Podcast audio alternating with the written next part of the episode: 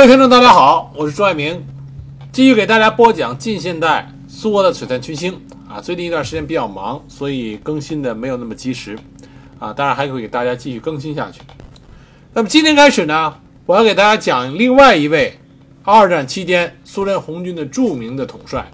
这位就是科涅夫，全名是伊万·斯捷潘诺维奇·科涅夫啊，我们一般很多人管他叫科帅，他是苏联元帅。啊，一九四四年晋升的元帅衔，是苏联二战期间著名的军事统帅和军事家。他和朱可夫、罗格索夫斯基并称为二战期间苏联红军的三驾马车之一。他擅长步炮协同作战，能把强大的炮兵火力和步兵高速度下出其不意的进攻完美无缺地结合起来。他在二战后期的苏德战场上，打出了一系列经典的攻击战。有人也说他是苏联红军的攻击之王。科涅夫有一个典型的特点，他是政治委员出身啊，政工干部出身，所以他一直和朱可夫两个人非常的不对头啊，不对付。原因就是朱可夫很看不上政工出身的这个军事干部。那么科涅夫他虽然是政工出身，但是他在军事素质上、军事才能上啊也是非常杰出的。所以他和朱可夫一直不对啊不对盘，但正因为科涅夫是政工出身，所以他在部队士气的掌握上，如何激励士兵的英勇斗志方面啊是非常杰出的。科涅夫是在1897年出生于基辅，是一个普通的农民家庭。十二岁，他从地方学校毕业以后，成了一个小木匠。第一次世界大战爆发之后。他在1916年的春天应征入伍，在俄军西南战线的一个炮兵师里当士官。1917年十月革命后，俄国军队被解散，他复员回家，在家乡参加了地方苏维埃。在1918年初加入了苏联共产党，并且担任当地工农战斗支队的政委。在当时苏俄内战期间，他向军区政委伏龙芝主动请缨，率领他的工农支队开赴东线作战。他被任命为幺零二装甲列车的政委，率领装甲列车执行在敌后的骚扰作战任务。当时他主要的这作战任务是向鄂姆斯克方向，向高尔察克的白匪军发动进攻。因为立下战功，所以后来又担任了旅政委和师政委。在科涅夫的早期经历，他有一件很值得炫耀的事情，那是发生在一九一八年，他和他的一个好朋友，也是后来成为苏联著名作家的法德耶夫。到莫斯科去玩结果得知了我们之前在之前的专辑里边讲到过的啊，克朗施塔德水兵政变啊，水兵事变。当知道这个事情的时候，这两个年轻人就和其他的志愿者一起去参加了对施朗啊克朗施塔德水兵的镇压。因为在镇压过程中，科涅夫立下军功，因此当他回到莫斯科的时候，在列宁接见。从克朗施塔德返回的代表啊的会见上，科涅夫有一张和列宁早期的珍贵合影，这张合影的照片一直被他保存在他的身边啊，一直携带。一九二二年，科涅夫出任远东共和国人民革命军司令部政委。当时在远东，苏联红军的任务是要将盘踞在远东的日军啊赶出苏联的国境。而指挥这个作战的，就是一代名将乌波列维奇。我们在前面讲到朱可夫的时候就提到过乌波列维奇。乌波列维奇，在我的观点里，他对苏联红军正规化、现代化所起的作用，要超过图哈切夫斯基。啊，乌波列维奇他做了很多行之有效的实际工作，尤其是在帮助中下级的年轻军官提高自己的认识、提高军事才能，加以。引导和提高，乌波列维奇做了非常大的贡献。在他手下曾经接受过他的领导，并且在后来的卫国战争中发挥重要作用的，包括朱可夫、科涅夫、罗克索夫斯基，这都是乌波列维奇一手提拔和培养出来的。那么，在乌波列维奇的指挥下，科涅夫参加远东红军对日的作战，最终将日本赶出了苏联领土。内战结束以后。科涅夫先在东部担任了一个海岸步兵军的政委，后来红军大规模缩编，他调任莫斯科军区一个步兵师的政委。这期间，他和莫斯科军区司令员弗洛西洛夫有过多次的工作接触。啊，我们说到这个时候，科涅夫还是从事的是政工工作。弗洛西洛夫本人也是政工出身，他对这位年轻的市政委的精明干练留下了深刻印象。一九二五年十月，弗洛西洛夫接替逝世的伏龙芝，担任苏联革命军事委员会主席和海陆军啊陆海军人民委员。在不久的一次军事工作人员会议上，科涅夫就加强部队纪律和秩序，以及提高战备。发表了大胆而有原则性的讲话，当时与会者深受触动，而参加会议的弗洛西洛夫就称赞他说：“说您是一位有战斗能力的军事委员，就建议科涅夫改任军事指挥员。”在弗洛西洛夫的关心下，科涅夫在1926年进入到红军军事学院的高级指挥人员进修班，开始了从一位政工干部向红军指挥员的转变。1927年学习期满之后。他回到原来所在的师，当时托阿切夫斯基图帅对他这种政工改行当军官的看不上眼，就把他降级当了步兵团团长，待了五年以后才升任师长。那科涅夫并不满足于在进修班学到的知识，他向上级申请进红军最高军事学府伏龙芝军事学院深造。他又一次得到了弗罗西洛夫的帮助，后者下令让他离职，进入伏龙芝军事学院学习。弗罗西洛夫在任苏联国防部啊国防人民委员期间，虽然是犯有种种错误，思想保守僵化，拒绝对红军的现代化进行推动，同时对红军内的大清洗负有不可推卸的责任。但是他在关心年轻的指挥员，对朱可夫和科涅夫这些新一代的杰出将领的成长和提拔，是起了不可忽视的作用。科涅夫在伏龙芝军事学院以优异成绩毕业的时候，学院对他的评价是。能胜任军机指挥，但是因为图阿切夫斯基图帅的压制，他从学院毕业之后一直是担任师长，直到图帅蒙冤而死，他才当上了军长和集团军司令等一系列职务。尽管图阿切夫斯基图帅对政工干部转成军事指挥员啊不感冒，但在科涅夫作为师长的这段期间，他直接受到的领导还是他之前的。在远东军区的老领导乌波列维奇，乌波列维奇这个时候所担任的是莫斯科军区和后来白俄罗斯军区的司令员，因此科涅夫一直是在乌波列维奇的直接领导下。从乌波列维奇那里，科涅夫学到了很多东西。科涅夫这个人比较傲，而且都公认的他比较自私，因此在他的嘴里想对别人有一个很好的评价是非常难得的。但是科涅夫。在他的人生中，多次以崇敬的语气谈到乌波列维奇，说乌波列维奇是战前岁月中苏联的一位最杰出的军事家，说在他领导下工作的这段时期，对他自己受益匪浅。也就是科涅夫从乌波列维奇那里学到了很多非常有用的东西。在苏联红军进行大清洗的时候，科涅夫作为苏联红军的一员，他其实上差一点儿就成为大清算啊大清洗的牺牲者。是因为他被调查出他有伪造出身的不法行为，他改过他的出身啊。他在一九二一年曾经修改出身，成为贫农。本来他的调查报告就要上交给啊他的上级机构，一旦这个报告进入到肃反人员的视线里边，科涅夫难逃一劫。但幸运的是，这些报告递上去的时候，已经是一九一九三八年。斯大林已经决定要停止大清洗了，再清洗下去，苏联红军就完蛋了。斯大林决定终止逮捕潮，这样使得科涅夫逃过一劫。一九三八年二月二十二日，科涅夫获得了军级指挥员的军衔。这个时候，在远东，苏联与日本的张古峰军事冲突发生了。我们在前面讲到苏联早期的红军元帅布留赫尔的时候，就提到过张古峰军事冲突。张古峰军事冲突虽然是以苏联。啊，名义上的胜利而告终，但是在张古峰军事冲突中，也暴露出苏联红军当时因为大肃反而缺乏训练，军事指挥员大量的丧失，军队的军事能力大幅度下降这整种种的啊缺点。因此，在张古峰军事冲突之后，在远东，苏联红军进行了重新的整顿，布罗赫尔元帅也因此啊遭到了清洗。而科涅夫在张古峰军事冲突中表现得不错，因此在1938年8月，他被调任外蒙古，担任第五十七特别军军长，统一指挥驻蒙古的所有苏军部队。一个月之后，他就被调回到进行完整顿的远东苏联红军，他被调任到驻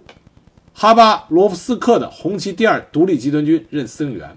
1939年2月8日晋升为二级集团军指挥员。1940年6月4日改为中将军衔，被任命为外巴外贝加尔军区司令员。1941年1月，他被任命为北高加索军区司令员。1937年，成为苏联的最高苏维埃代表。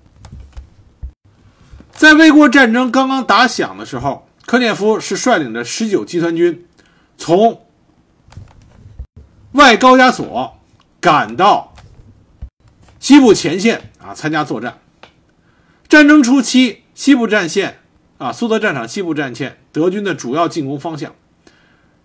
那么，科涅夫所率领的十九集团军就是要阻挡德军中最为强大的中央集团军群。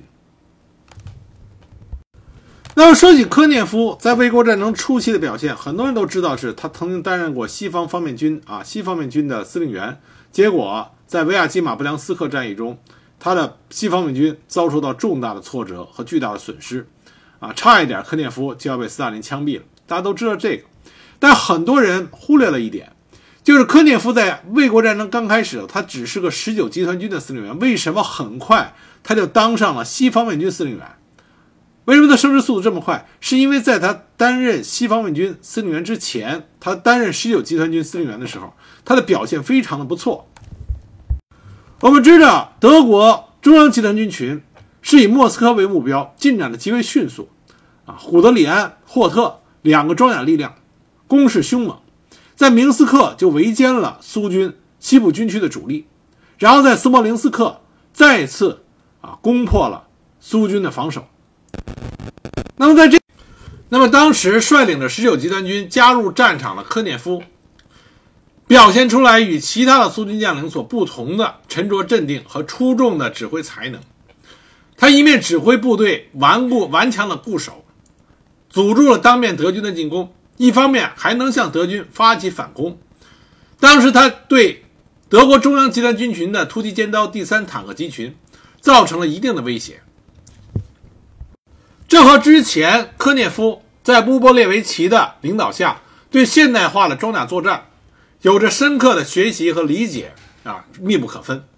当时科涅夫有一个绰号。叫做永不后退的将军，正是因为他这种寸土必争、丢失地盘较少的战绩，开始引起了苏军最高统帅部的重视。在科涅夫他的回忆录里边，曾经对当时他刚刚加入苏德战场时候的危险境地有过一次描述。啊，他描写是在1941年7月12日，当时他进入到苏德战场前线，可是手里。没有一个单一的充满战斗力的编队，也得不到空中支持。他的地面部队与德军在进行激烈的战斗。作为集团军的指挥官，他也需要直接在战场上面对敌人进攻。在他回忆录里，他写道：他曾经有一次围绕着一个被丢弃的四十二毫米加农炮和遗弃的炮弹，组织了一批士兵，由他率领。直接对抗当时德军进攻的坦克，在给了德军坦克一个突袭之后，因为弹炮用尽，所以他和其他几名士兵坐着汽车迅速撤离。幸亏德军坦克被突如其来的打击打了个措手不及，没有进行追击，这样才使得他们脱离险境。这种情况不论在科涅夫的身上，还是在罗格索夫斯基身上都出现过。这说明，在刚开始苏德战场的环境是多么的恶劣。因为在斯莫棱斯克战役末期的反攻中，科涅夫表现突出。在九月十一日，他被晋升为上将。次日，接替了去西南方向救火的铁木辛格，成为西方方面军的司令员，接过了防守莫斯科方向的重任。因此，我们在说科涅夫在西方方面军司令员位置上。所遭遇的惨败之前，要先承认，在苏德战场、苏德战争初期，他在斯摩棱斯克上的表现还是颇为突出的。在担任西方方面军司令员以后，这个时候科涅夫的西方方面军共有六个集团军，四百八十辆坦克，其中先进的 T 三十四和 KV 型坦克只有四十五辆，实力在当时仅次于苏军的西南方面军。九月份，由于德军中央集团军群的装甲主力之一古德里安的第二坦克集群被调往南方包抄苏军的西南方面军，中央战场出现了短暂的平静。但是，随着苏军的西南方面军在基辅战役中被围歼，德军的大量兵力开始向中央战场集中，准备发动对莫斯科的攻势。在中央方向，德军投入了三个坦克集群，第二、第三、第四和三个野战集团军，第二、第四和第九。占当时苏德战场德军总兵力的二分之一和装甲兵力的四分之三，共有一百八十余万人啊，一百八十余万人，一千七百辆坦克，一千三百九十架飞机，一点四万门火炮和迫击炮。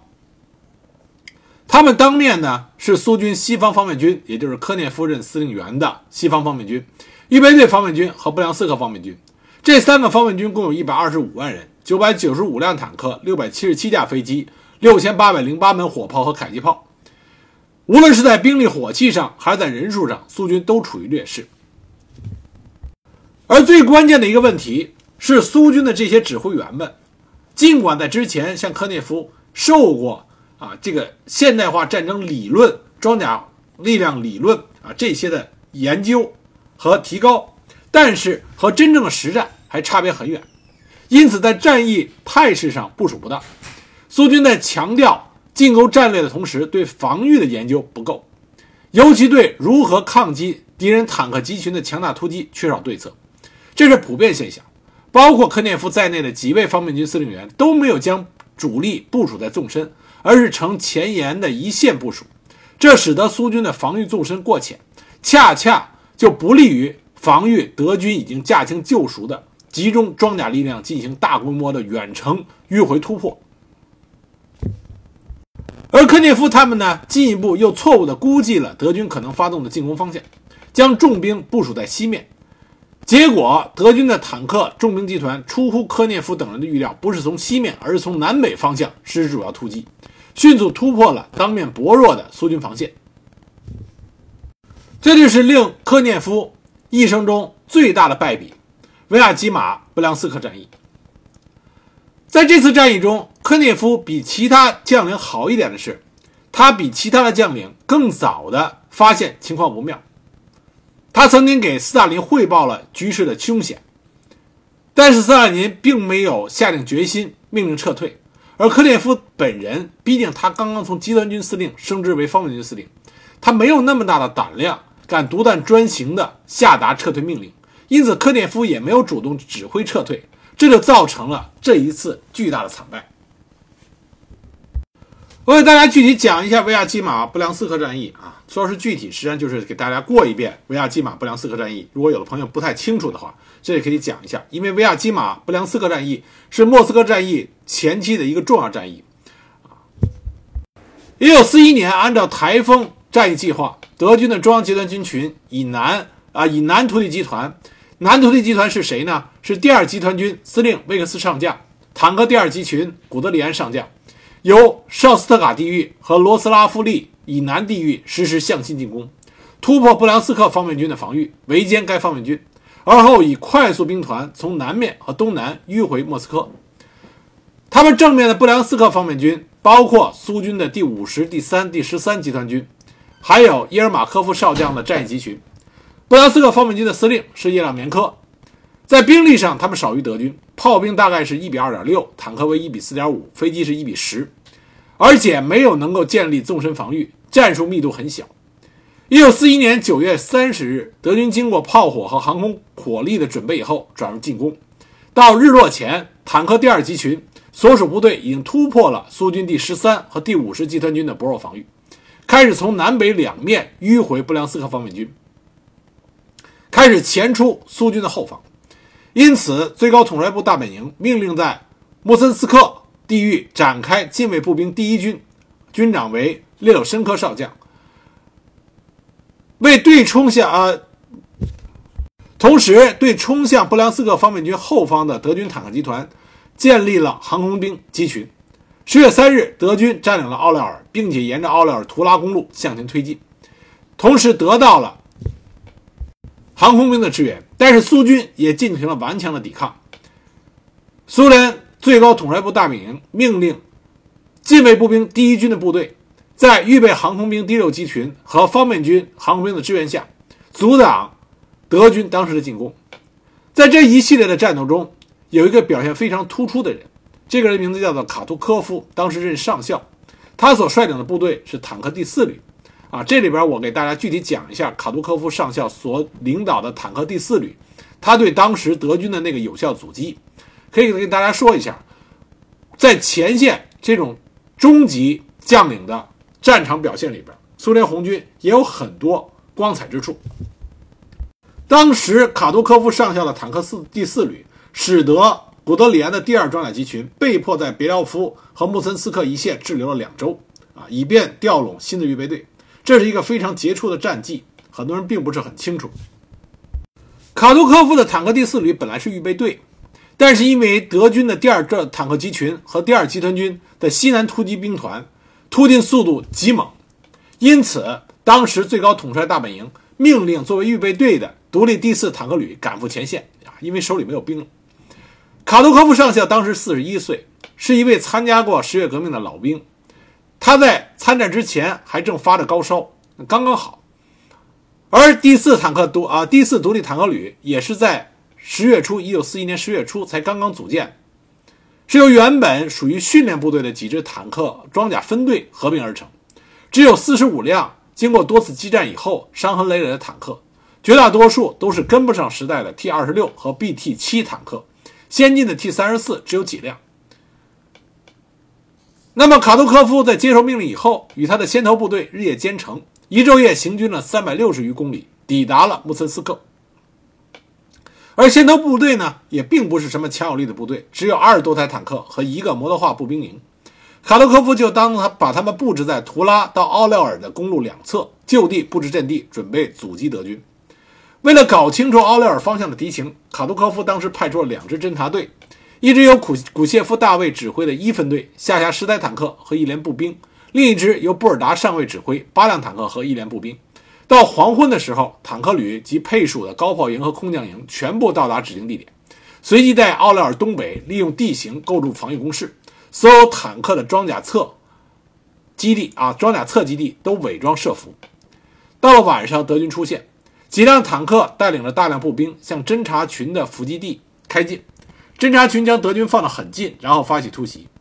德军一路高高猛进，这个时候完全没有想到会遭遇到伏击，所以十几辆坦克在几分钟之内就被摧毁。侦察群随即发起冲击，那么德军慌忙撤退，因为打了个措手不及。侦察队当时俘虏了三名俘虏，还缴获了一辆二五幺装甲车和一些文件。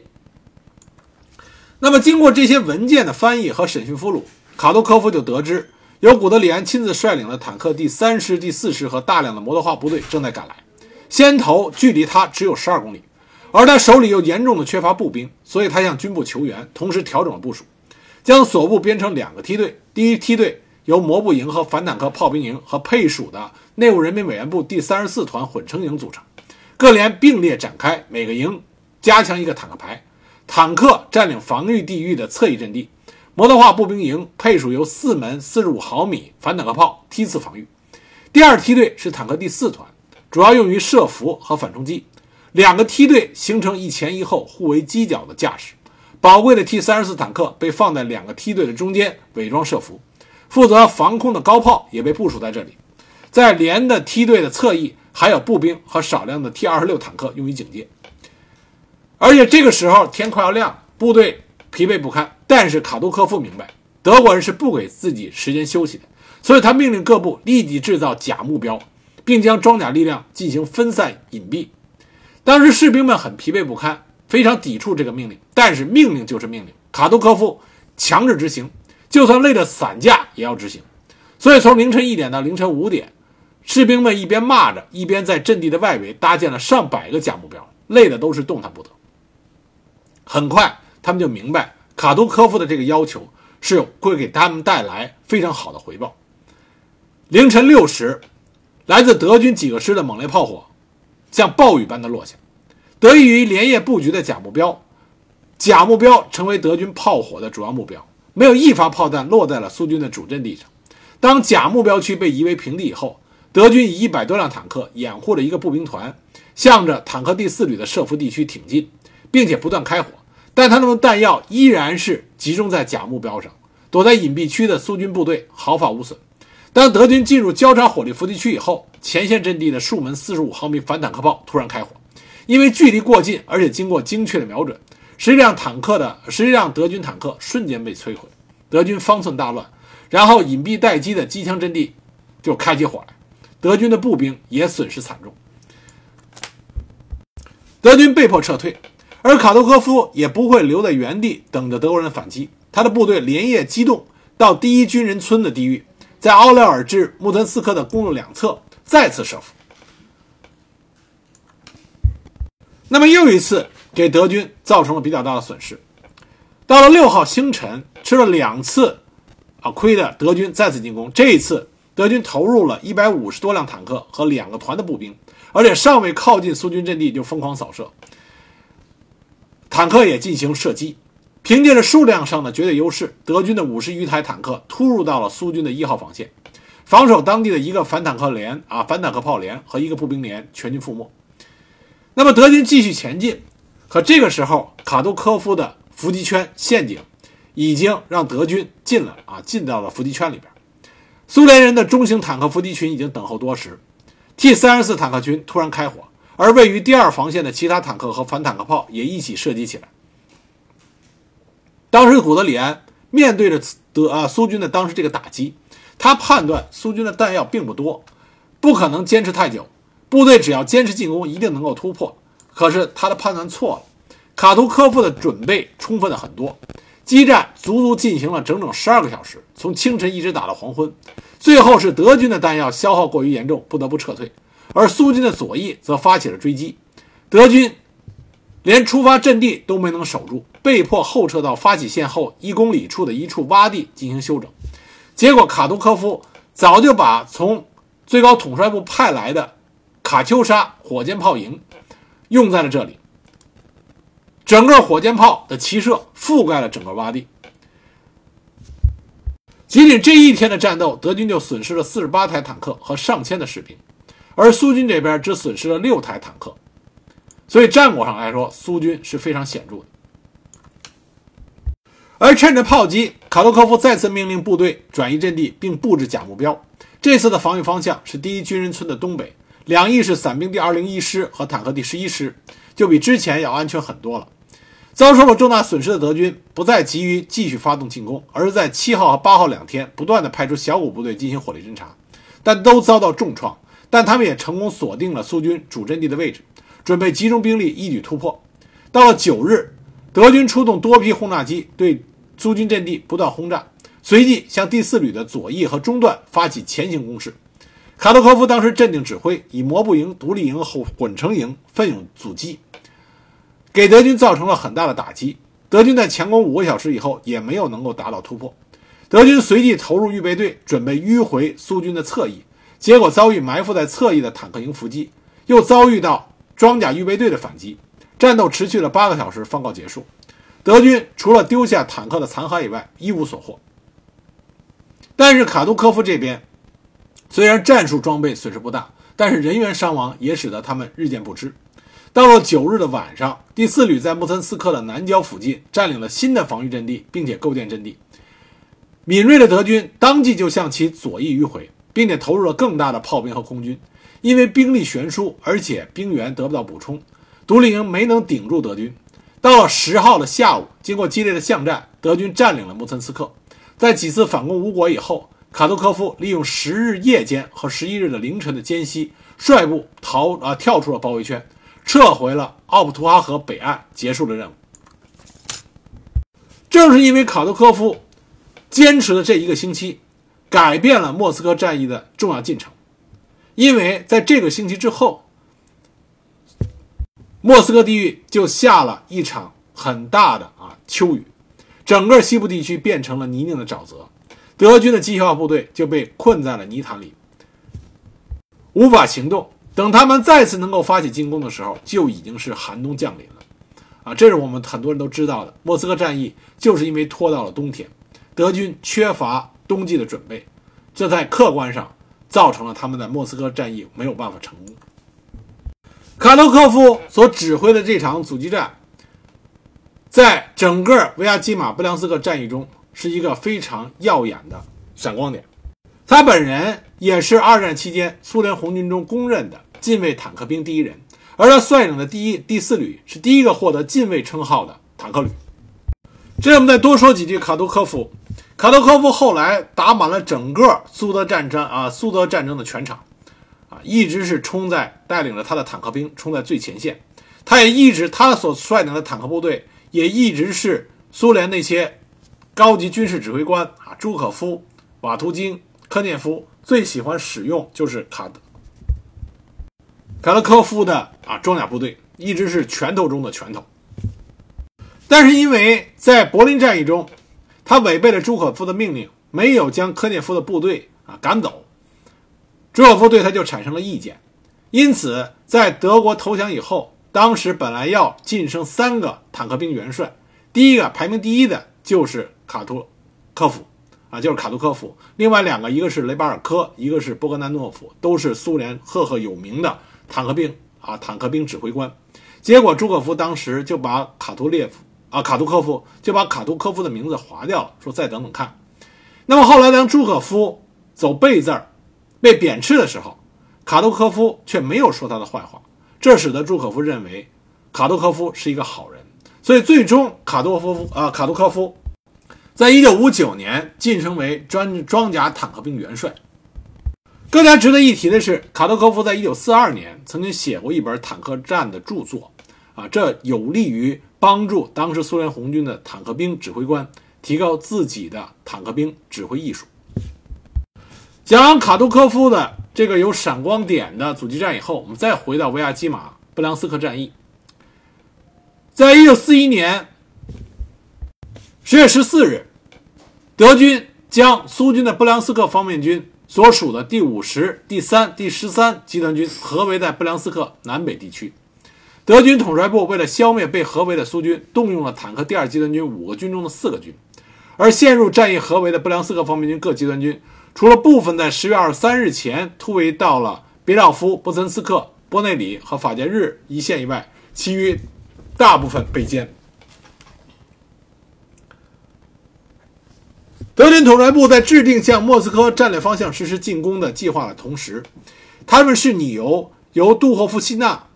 罗斯拉夫利地域向维亚基马总方向实施强大的突击，以突破苏军防御，合围苏军于维亚基马地域，而后再向莫斯科发展进攻。因此，德军基本上在斯莫林斯克以东集中了中央集团军的，呃，中央集团军群的基本兵力。那么，苏联红军的两个方面军，他们得到的命令任务呢，是阻止德军在最重要的方向，也就是莫斯科方向上突破。为正在组建和集中新的预备队赢得时间，因此他们的任务就是死战不退。但是我们前面讲到，科涅夫这些高级指挥官还没有学会如何应对德军强大的装甲突击力量，也就是闪击战啊，如何面对闪击战，如何进行防御，因此他们的防御纵深都太薄了。那么最典型的情况就是，当德军的第三和第四装甲集群进入进攻的时候。他们一天之内就突破了苏军防御，并前进了十五到三十公里。尽管苏联红军两个方面军司令都采取了消除突破口的措施，也就是以方面军的预备队和集团军的预备队实施反突击，但是因为在作战能力上的这种差异，根本没有达到效果，这就形成了德军的装甲力量从南北两面前出维亚基马地域的现实威胁。虽然在十月五日，最高统帅部大本营，也就是斯大林，他批准了科涅夫关于将军队撤向勒热夫和维亚基马防御地区的决心，但这个决定已下得过晚。这个激动的撤退动作在当时的条件下未能实现，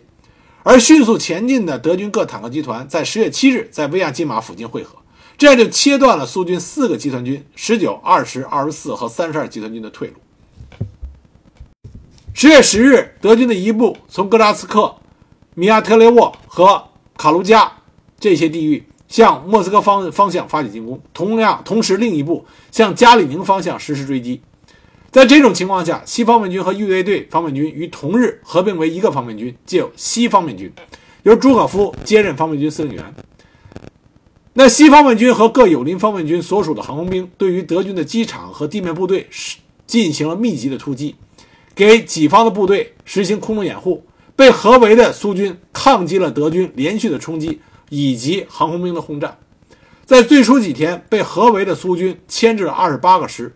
其中有十四个师一直到十月中的月中都没有办法去抽调去进行之后的对莫斯科的进攻，这是有一定的正面意义的。到了十月。十二日，苏联国防委员会决定建立莫斯科防御区，动员了四十五万市民构筑工事，新建了若干民兵师，做好了巷战准备。到了十月十三日，苏军在维亚基马被围的啊，这个部队大部分被歼灭，一部分突围，布卢加啊卡卢加失守，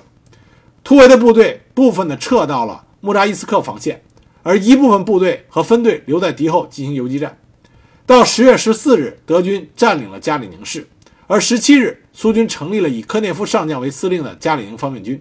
到十月十八日，德军占领了莫扎伊斯克，继而突破了苏军的第二道防线，莫斯科面临真正的危机。维亚基马布良斯克战役，德军的行动迅速，可以这么说，维亚基马布良斯克战役从很大程度上完全展示了德军装甲力量进行突击，也就是闪击战的这个优点。以及它强大的这种机动力和攻击力，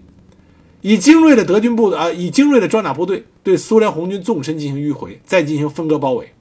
德军在此战中共俘虏了苏军六十七点三万人，取得了辉煌的战果。